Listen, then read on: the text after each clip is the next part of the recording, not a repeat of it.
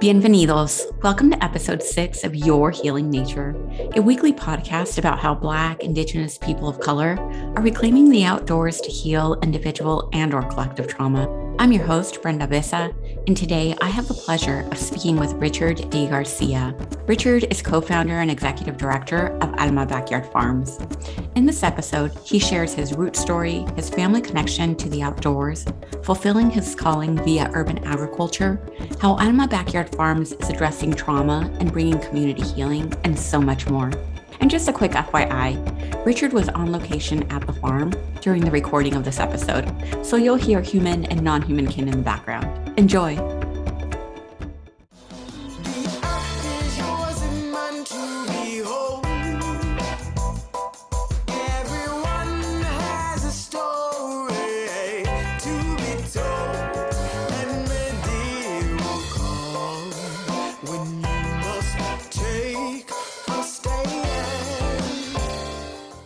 I am so excited to be in conversation today with Richard D. Garcia, co-founder and executive director of Alma Backyard Farms. Through environmental stewardship and experiential education, Alma empowers youth from disinvested communities and formerly incarcerated people through their urban agriculture job training program, youth education workshops, and their farm stand social enterprise. Richard's passion to grow food comes from a long line of Filipino farmers. A Los Angeles native, Richard lives to see that no life or land is wasted in the City of Angels. Richard studied at St. John's Seminary College and has extensive experience in pastoral ministry inside juvenile halls and prisons. As a pastoral minister, youth advocate, and urban farmer, Richard knows how growing food is a transformative way of bringing people together. Since completing a master's degree in pastoral theology at Loyola Marymount University, Richard incorporates principles of restorative justice into urban farming. Through this innovative work, Richard teaches urban farmers to create beautiful landscapes, install raised beds, and grow food. Welcome to the podcast, Richard. Thank you for having me.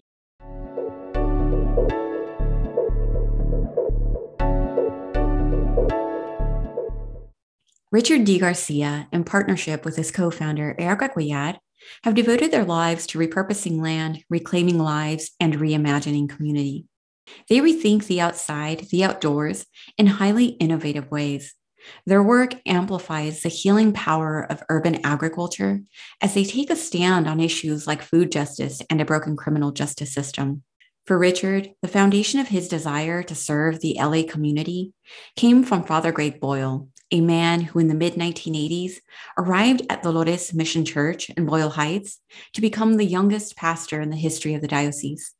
At the time, Los Angeles was the gang capital of the world, and the region had 8 active gangs. Father Boyle spent much of his time in what he calls shuttle diplomacy, riding his bike from barrio to barrio, securing signed truces, ceasefires, and peace treaties. This was his experience of the outdoors, as well as that of his parishioners. By 1988, he would give birth to Homeboy Industries, an organization that provides hope, training, and support to formerly gang-involved and previously incarcerated people.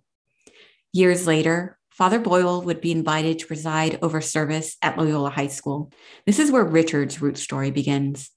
So the root story, and that would be, starting with, I think, a little of my story first, right? And then how that links to other people. You mentioned desire, my desire to be of service, if you will, for lack of better terminology, or rather maybe to accompany people along the way. That desire is, I would say, was ignited with having heard and witnessed the work of Father Greg Boyle when I was in high school. Father Greg's the founder of Homeboy Industries. And when I was in high school, Father Greg presided over a service, over a liturgy. And I remember the scripture passage being read, and we were in Xavier Hall, which is an auditorium with about 1,000 students in it. But I felt as if I was the only person there when I heard this passage read. And I remember the line, "You are my beloved son." And my heart beat and raced so fast when that was read that I said to myself as a 17-year-old, I want to be like this guy. Whoever is here at the altar, I want to be like this guy, because something was stirred inside of me.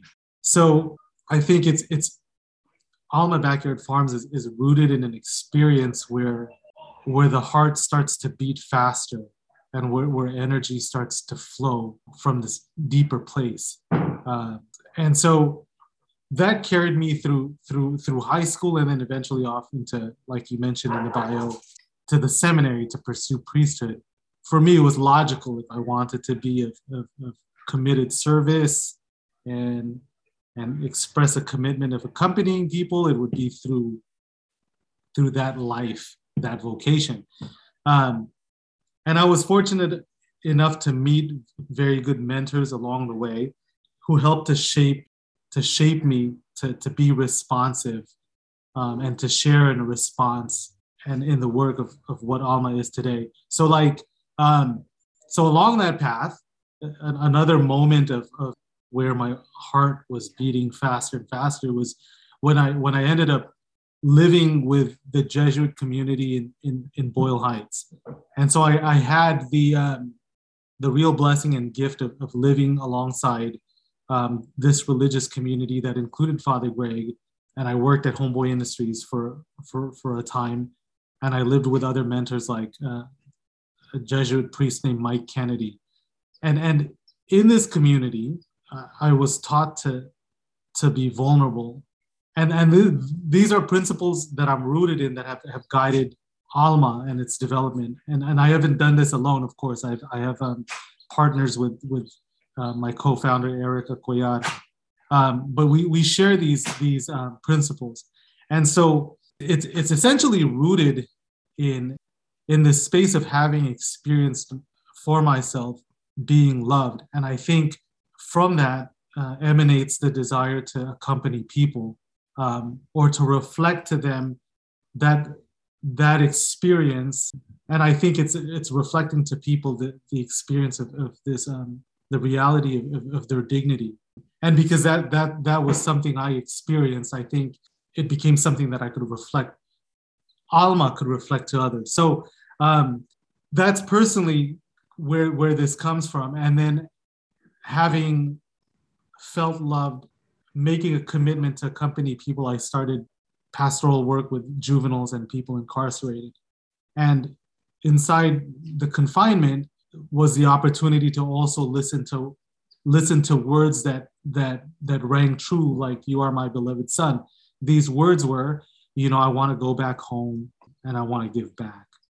And I would listen to this and I think this was when folks who were incarcerated would express themselves in real honesty of wanting to go home and wanting to make a contribution to other people's lives, to flip the narrative on its head that insofar as we would witness, their own redemption in a way, where they no longer would do harm or acts of violence or engage in criminal activity, but engage in activity that's redeeming, that's helping, that's healing. So those experiences in juvenile hall and in prison started to set more roots into this, I would say, into this fertile ground where I then was able to, along with my colleagues, discern more what we can do.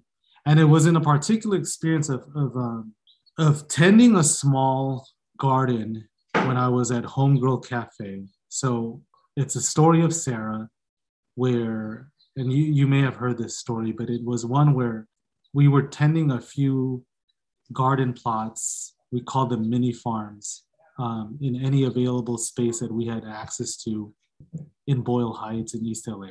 And this particular plot was by Dolores Mission Church. It was in the parking lot, and there was some space where we had some raised beds. And I remember us driving down the street, and Sarah was really quiet, the sort of quiet that will make you pause and ask, why so quiet? And so I asked Sarah as we were driving, and we finally pulled up to where we were going to plant and do some garden work and farm work. And I asked her, you're pretty quiet. And she then made the remark to me that the last time she was down that road was when she was with some of her homies and they were looking out to do a drive-by shooting. she was tripping out that she was now in that same place, but instead of driving down that street with the intention of taking life, she was driving down that street with the intention of planting new life.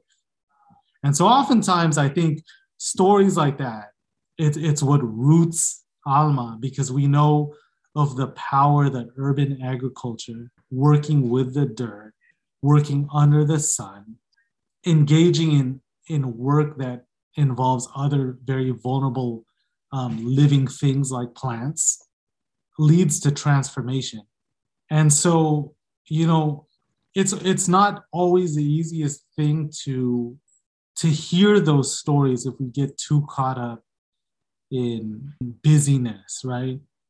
So sometimes I think it's a moment of having to step back. And you have to do this often when you plant. You have to kind of step back to see, you know, whether you're planting in a straight line or you plan correctly. So you have to kind of take a step back. And the thing with urban agriculture too is that there are a lot of parallels between growing, developing, having to prune back those things that keep us from growth.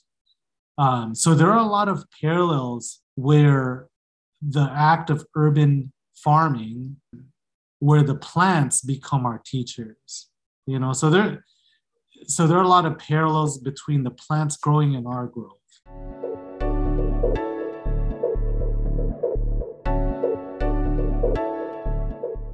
These parallels between plants and people started to play out in Richard's own life. In addition to doing pastoral work with juveniles and incarcerated individuals, he was asked to serve as a youth minister at an after-school program. As he interacted with youth, he started pruning back parts of his identity that no longer served him. He started to rethink what a priesthood could look like outside of the traditional framework.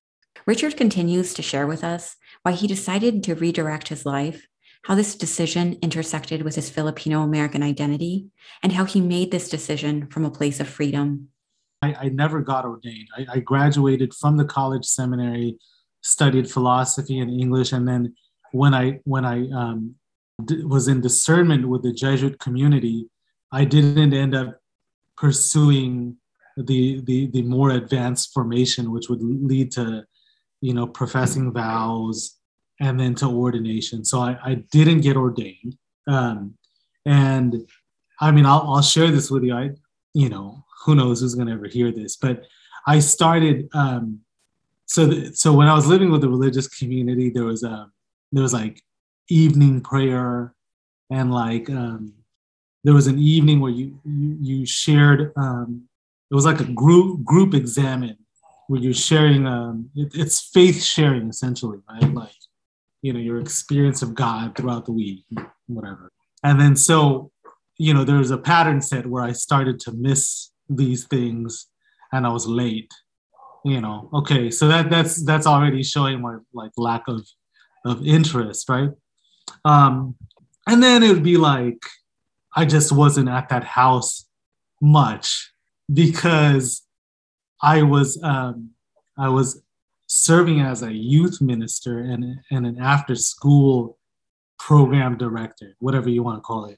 So I was working with young people, and I would opt to just stay late in the neighborhood playing basketball, then make these other commitments, and then I think it was more I was like falling in love with being with the youngsters more than I was with being with the religious community. And then there's also the other layers, you know, I'm Filipino American. And so my Filipino background, it's not easy, you know, to then have to explain that I'm opting to not pursue priesthood. Reason being is, you know, there's only so many, educational endeavors that are worthwhile for Filipino moms that include something in the medical field. You know, you're either like pursuing nursing or you're a doctor, or, you know, you're a priest or a lawyer. And so like everything else is like, you know, of what value or significance, I don't know. And I didn't feel obliged to explain myself because the gift that I received from having lived and worked with good mentors and this Jesuit community was that, you know, our choices have to be made from a place of real freedom. You know, I just mentioned this to a group that visited the farm in Compton last week, that, you know, oftentimes when we wonder whether or not we're going in the right direction, you know, there's a question of, are you growing in faith, hope, and love? And if it is the case that, in my case, having experienced that I was an experience of growth in faith, a growth in hope, and a growth in love, and that was more spending time with the youth and people in the neighborhood, then that was helpful to my discernment of where to be. So I think, you know, because this is like, this conversation is one where desire, the word desire will pepper throughout this conversation, because the desire for priesthood, it's not that it necessarily waned, but maybe the desire to give expression to the priesthood that I believe I'm a part of is one where it's fulfilled in the work of urban agriculture. And I, you know, like, as a person with theology background, I could maybe articulate some of what I believe to be sacred about this work. So yeah, I didn't end up getting ordained, and you know what? I'm really glad I didn't. Yeah, I really am glad I didn't. I don't think at first my mom was very happy, or family, or other people I knew in the seminary. It kind of like, I mean, it made them pause. And I really do think everyone should choose from a place of real freedom for whatever you're going to do.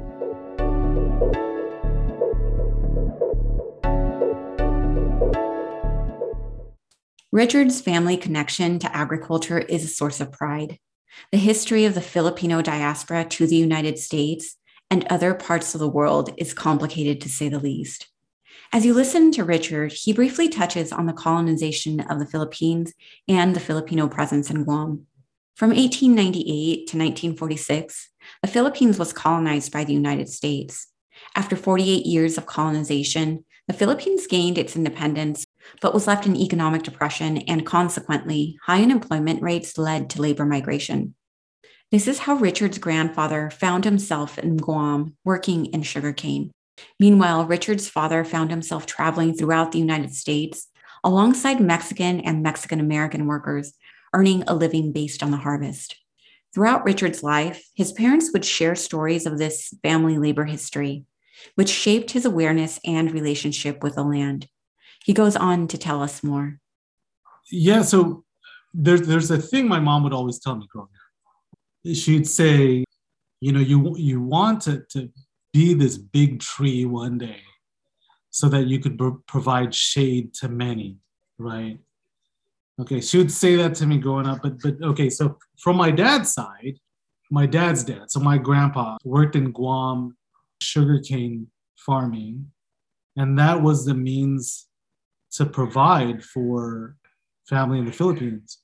And this is a complex history because it's stuff that's not probably talked about, and I don't know a whole lot of it, other than, you know, like the Philippines was once part of the U.S., right?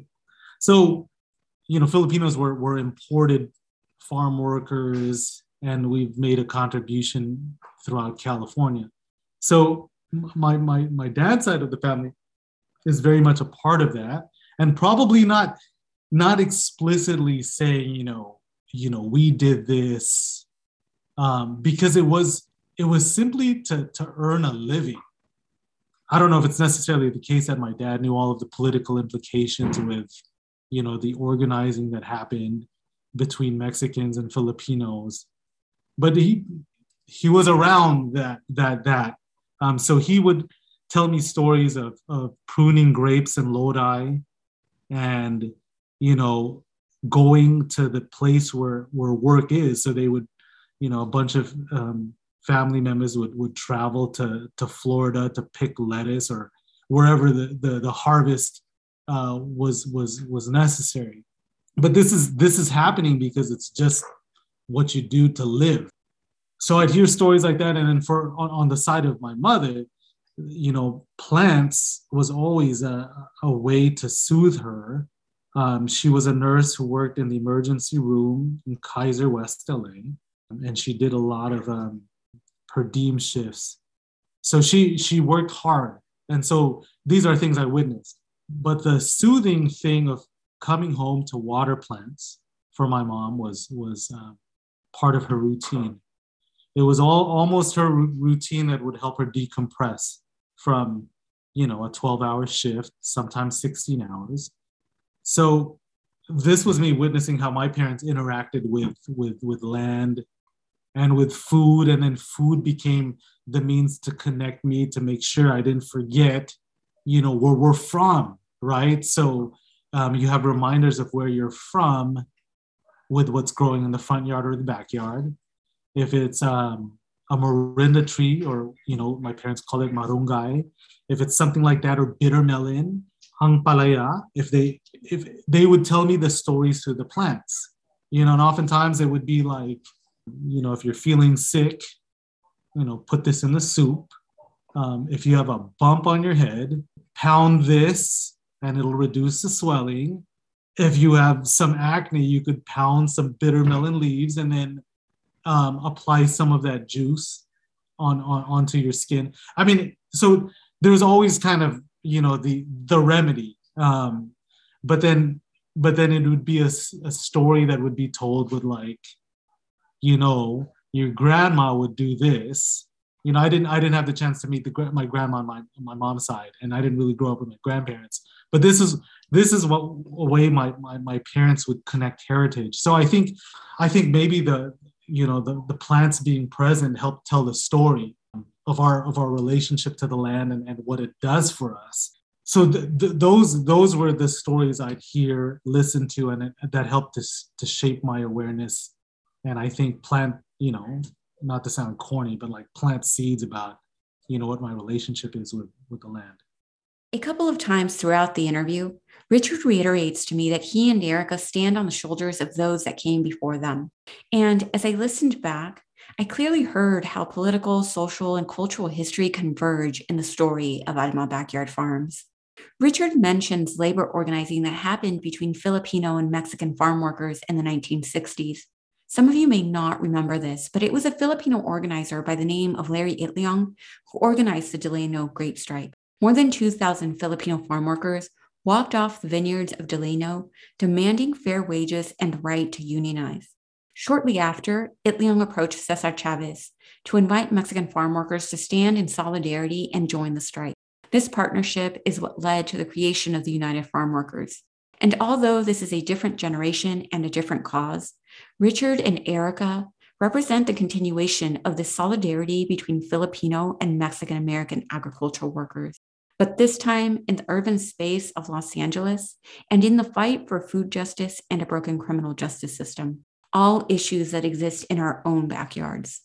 And it's not lost upon me how, through Alma Backyard Farms, Richard continues his family tradition of telling stories through his relationship with the plants that grow in his own backyard.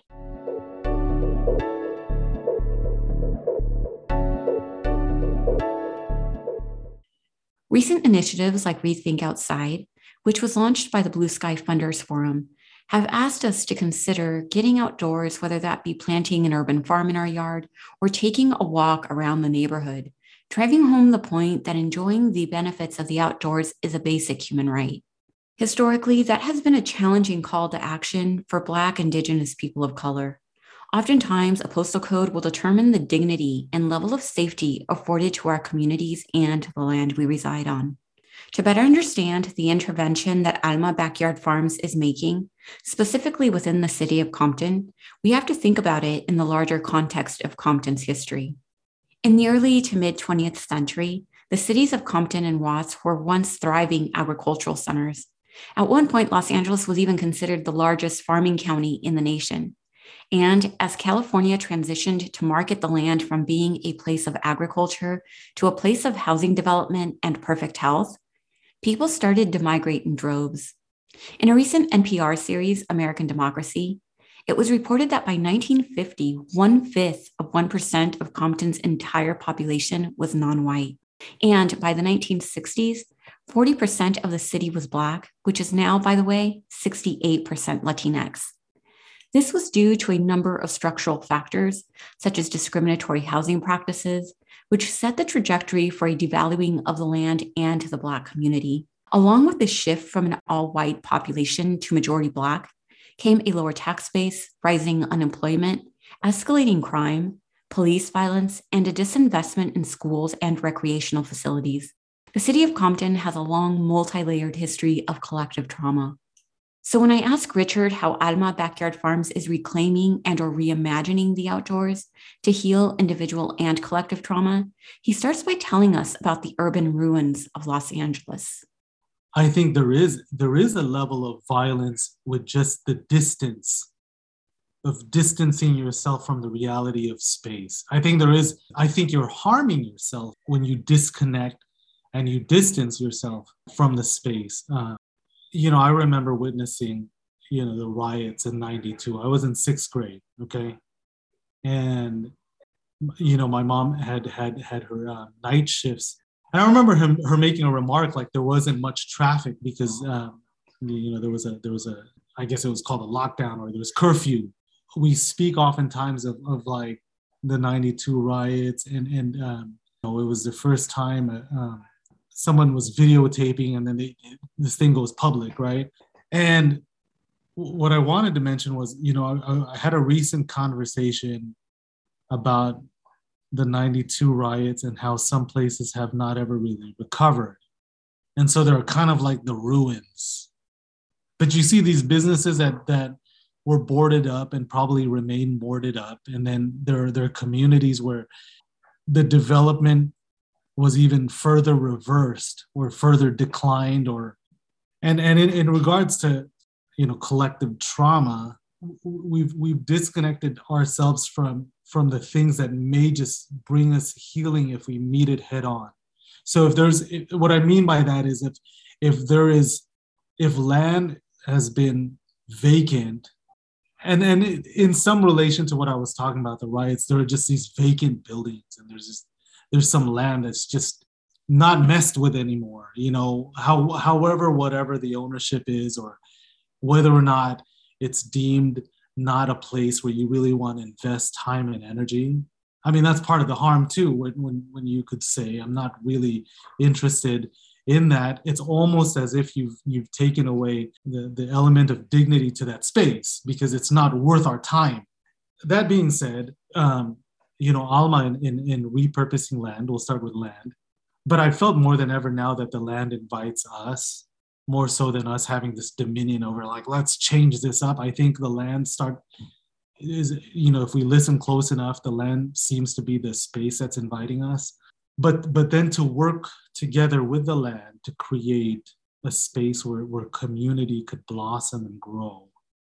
Like I was telling Erica today, that we have the real fortune of actually doing something that seems to be working, because I really haven't seen here in Los Angeles, at least, an urban farm setting that actually will grow enough to then distribute its produce on site and then generate a sort of following where people rediscover the very space they're living in a new way. So I have had the fortune over the last few months since August, since we've been starting up the farm stand, to witness that. Now, that's repurposing land, taking what seems to be unproductive, but you're also unlocking the nutrient-dense land.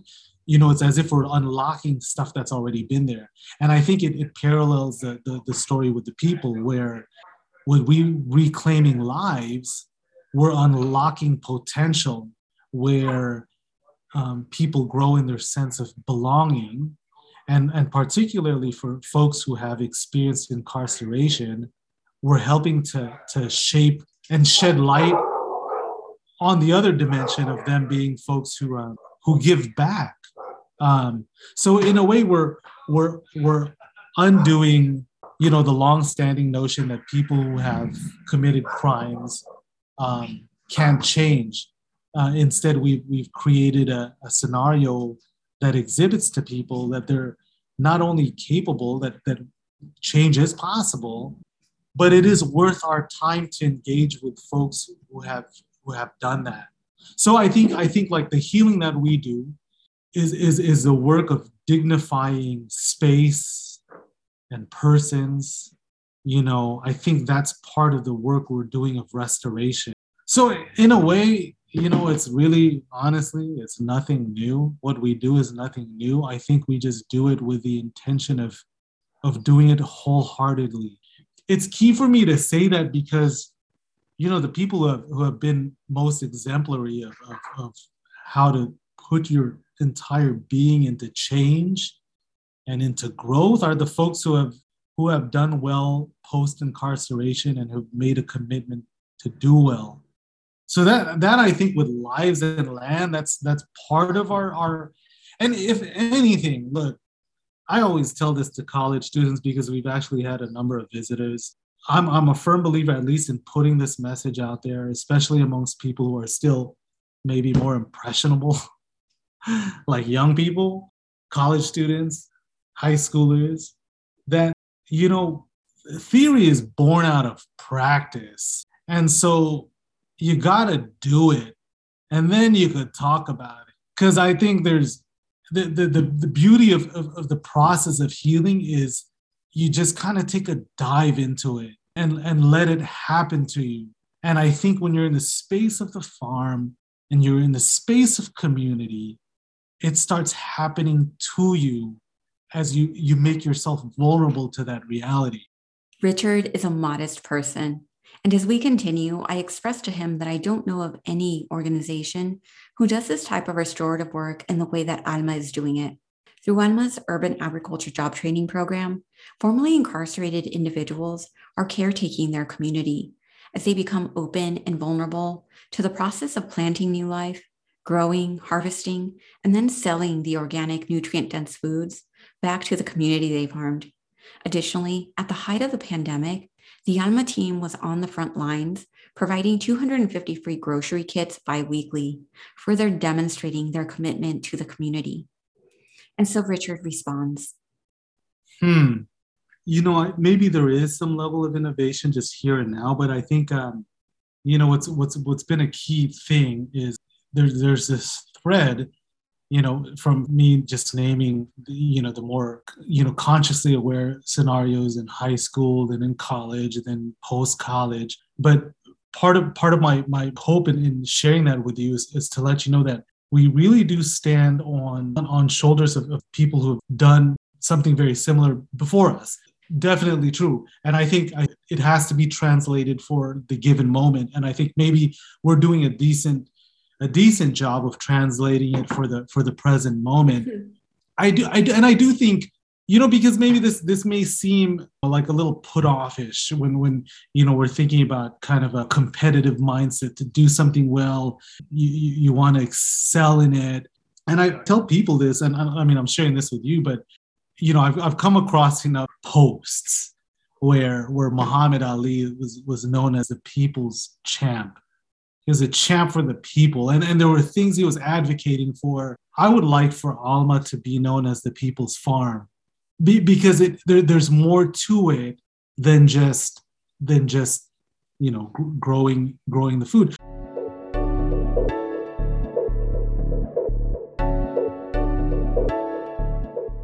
There's definitely more to Alma than simply growing food. In many ways, Alma is already the people's farm. The Compton Farm location, for instance, is located on land that is connected to St. Albert the Great Elementary School and Catholic Church. As a result of Alma's rooted partnerships with these institutions, there's a certain level of trust that Richard and his team have developed with the community. Throughout the week, children walk to the farm and learn science via plants and music while enjoying healthy snacks. The farm has also helped the community to discover their ancestral foodways and explore their cultural identities. Richard shared with me that a student's grandmother stopped by the farm one day to drop off mustard seeds and longhorn okra that her brother mailed from Louisiana, stating, quote, "I know what people around here want to eat." Alma is also providing a safe space for local children, as well as those of neighboring cities, to connect with nature in meaningful ways through interactive workshops at their farm stand Sundays. Richard shares with us how Alma is hoping to impact future generations through their youth development program. So Erica and I are both graduates of Loyola Marymount University, and we've had a number of good relationships from having that background. We're working now with Dr. Carolyn Viviano. She's one of the professors there, and she's incorporating student teachers in helping us push and develop a curriculum that's particularly Alma's with some STEAM learning, right? And there's some piloting there, right, with that regard in terms of working with local elementary school. We're going to start our workshops with children, and we're going to have to make it developmentally appropriate. So, particular age groups group together. And this may involve parents, and we're gonna incorporate these children's workshops at the farm on the Sunday platforms of our farm stand. We're working with one of our newest team members has a background in child development and mental health, and so you're asking me this as we're developing it, and then we're going to go back to the drawing board. So we're gonna, this probably drives some people crazy, but I will say let's start off with one concretely. And then maybe we'll do three. And then we scale like that because it gives us some time to process how that's going. I mentioned Dr. Viviana in the beginning because we had mentioned to her, and this is kind of where I think you have the chit chat that's theoretical, where people are like, oh, there are curriculums for kids. And so we want to piggyback on that and utilize that if it's appropriate. And if it makes sense, given there are things probably of real value that we could pull from that. But one thing that Dr. Viviano said when we met with her to discuss this was, there's something particularly Alma. And we didn't want to say that because I guess speaking to other folks, they're going to always tell us there's curriculum out there. And to hear it from her was very affirming because we thought so. We just... It's kind of like when I finally read Braiding Sweetgrass, I thought I was kind of crazy when I would be like, the plants are the things telling us what to do, man. I don't know why people want to geek out on stuff that's not even tried and tested. Anyway, that being said, I think it was, Dr. Viviano's kind of vote of confidence that there is something particularly Alma. And I think that's why I think people in whatever scenario they're in with kids, they're going to develop it for that particular setting, maybe sharing certain things, but it's going to be born out of the particular circumstance. So to make it robust, I always say, one day it'll be like the Children's Ecological Institute. But I do have dreams that this space actually, it builds that sense of learning, that sense of discipline, that sense of love for, and here's the thing. Like I'm gonna share this with you because if you want to kind of know a little bit of our pedagogy, yeah, I do care about STEAM. I do care about the sort of technical lessons that kids could get from the farm. But I think our job, and this is probably from my pastoral days of working with youth and even coaching basketball here, and this is the gift of another mentor who was like a spiritual guide for me. Before the season started, when I was coaching these kids in eighth grade basketball, he said to me, this is an old priest, okay? He says to me, you got to get rid of your ego because it's not about winning, okay? And he makes this clear to me, and I'm like, damn, we've been working hard. I do want to win games. And so it was a sleepless night before the season started. And this is crazy because this is eighth grade basketball, right?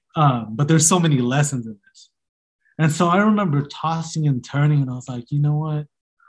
It ain't about me. It's not about winning. It's about the kids loving the game. And so that this becomes a wealth of experience that they could take with them. So it became my point to say, let's just have fun and love this game. Okay, that being said, we didn't lose at all in the season, okay? But that's not my point. The point is this. That with kids and the farm, I think our job is to really for the experiences that I've had that have been effective, is really to encourage a love for the farm, a love for urban ag, a love for plants and the gifts that plants give us, an interest and real gratitude for what the earth could provide. Those are the lessons that could be taught, you know, through all of those other things, through the sciences, through the technology, through composting, like whatever lesson it is, our real aim is to help children develop a love for the space outdoors. And I think if we get towards that, then I feel like more of our job is accomplished.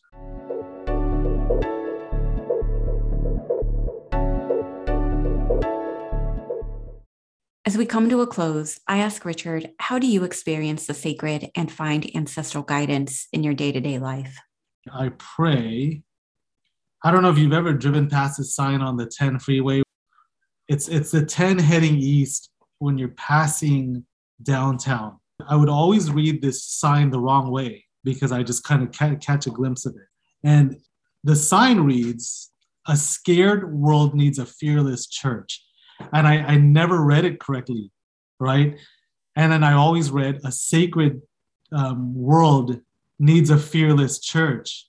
And I was like, yeah, that makes sense. And then one day I saw it, I was like, my point is, if you reverse two letters, you know, the C and the A, it's a world of difference between scared and sacred. And so I think for me to take some time to pray, it helps me to check and balance whether or not I'm reversing the order of those words as I move through the day.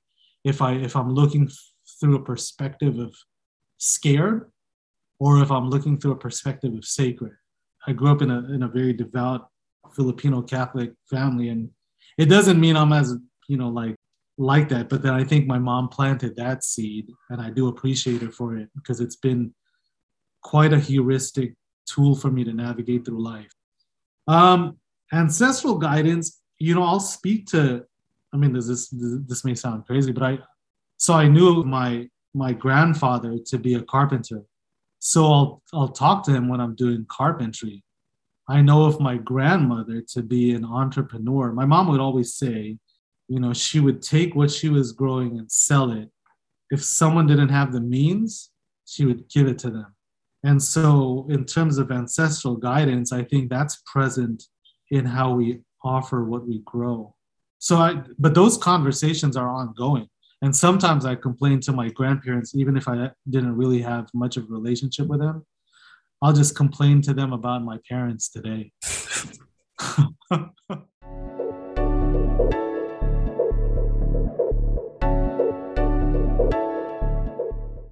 Richard and I were unable to get through the Fun Five due to time constraints. So instead, I asked him, if he had to choose one thing that makes Alma special, what would that be?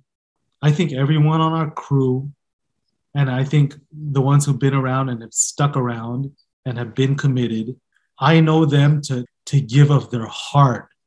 And I think that, you know what? I really believe that's actually what draws people to the farm, because we could all say like, wow, you know, the bananas are in such good order. But I know that behind that is like Mondo's energy. Like that's what's behind it that no one sees. And it's not that, oh, he did an excellent job of putting things in order. No, he's built an excellent relationship with the banana plants. That's what's happened. So you're experiencing this relationship emanate. So if you know, come in contact with the plants, I think they are the way they are because of our relationship with them. You know, and I know that everyone ends up asking the questions about, and that matters, you know, like what's in the soil, you know, how often do you water? But the answers to those questions really take root in the relationship the plants have with us and us with them.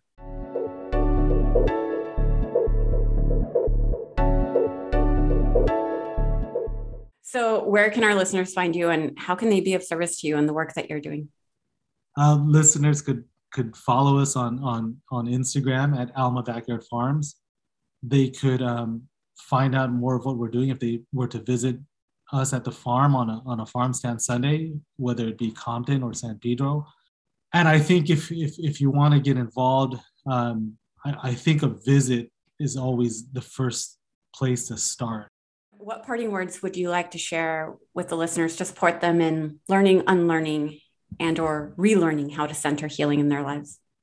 It's difficult to have a sense of gratitude for even difficult things. As I grow older, I think, there's a moment where I could be grateful of kind of a hard moment. And I think that happens when you try to really extract the lesson from it. If there's any parting words, it's for me to, for even anyone to take the time to listen to me yap, I'm grateful. But I just want people to have a really deep sense and be in this well of gratitude. As we come to a close, I'm really reminded of an LMU article where you were quoted as saying that what happens at Admai's church. And I thought a lot about a story that you had shared in an interview about an individual, I think his name was Adolfo, who felt like he had finally returned home after witnessing the school children enjoying the landscape that he had helped to plant. Yeah. And I think it was at the Compton farm location, if I'm not mistaken. And when I sat with that story, and as I've listened to you and read so much about Alma Backyard Farms, I thought of the word ceremony, because I think that what happens at Alma is ceremony. So I couldn't think of a better way to close this than to read a passage from a book that we both admire, Braiding Sweetgrass, that immediately reminded me of the work being done at Alma. And she writes, and this was her writing in, as she recalls the offering of the first coffee that her father would make to the soil. And she says, ceremonies large and small have the power to focus attention to a way of living awake in the world. The visible became invisible, merging with the soil. It may have been a secondhand ceremony, but even through my confusion, I recognized that the earth drank it up as if it were right. The land knows you even when you are lost. Ceremony is a vehicle for belonging to a family, to a people, and to the land. That, I think, is the power of ceremony. It marries the mundane to the sacred. What else can you offer the earth, which has everything? What else can you give but something of yourself? A homemade ceremony, a ceremony that makes a home. And if the audience has listened intently to your words, and they will understand why ceremony is the word that I think of when I visit Alma. And all I can do is strongly encourage people to visit and to experience it for themselves, because I do think that there is a way in which Alma, no pun intended, is inviting us to live another way in this world, awake, right? Mm-hmm. And so I want to thank you for everything that you do for the LA community. Thank you so much for being on the podcast. I really appreciate you. Thank you for having me. Thank you.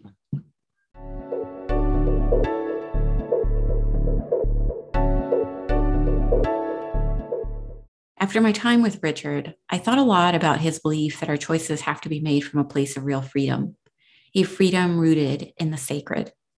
To heal ourselves as well as our communities, it requires that we make a number of choices that often cause anxiety and agony as we think about the consequences of those choices. We may fear the unknown, the criticism, the potential regrets, the individuals and or communities we may hurt or lose along the way. When making choices, how do we shift our mindsets from an energy of scared to an energy of sacred?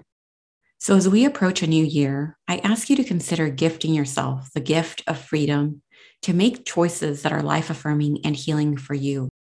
As you redirect one or all areas of your life, whether that be leaving a vocation, a relationship, or a toxic environment, Richard and I invite you to remember that we have much to learn from our plantkin. Many times, making a choice is like pruning back parts of ourselves that no longer serve us. It is the only way to grow and step into our wholeness. Had Richard not left the seminary, we probably wouldn't have Alma Backyard Farms in its present form. So what is waiting to emanate from you?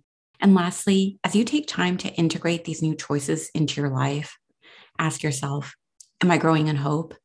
Am I growing in faith? Am I growing in love? Rest assured, the answers will come. Thank you all so much for listening. Thank you all so much for sticking with us through the entire episode. To follow the amazing work being done at Alma Backyard Farms, please follow them on Instagram at Alma Backyard Farms. To increase the organization's impact, you can also become a volunteer and or donate. Visit their website, almabackyardfarms.com, to learn more.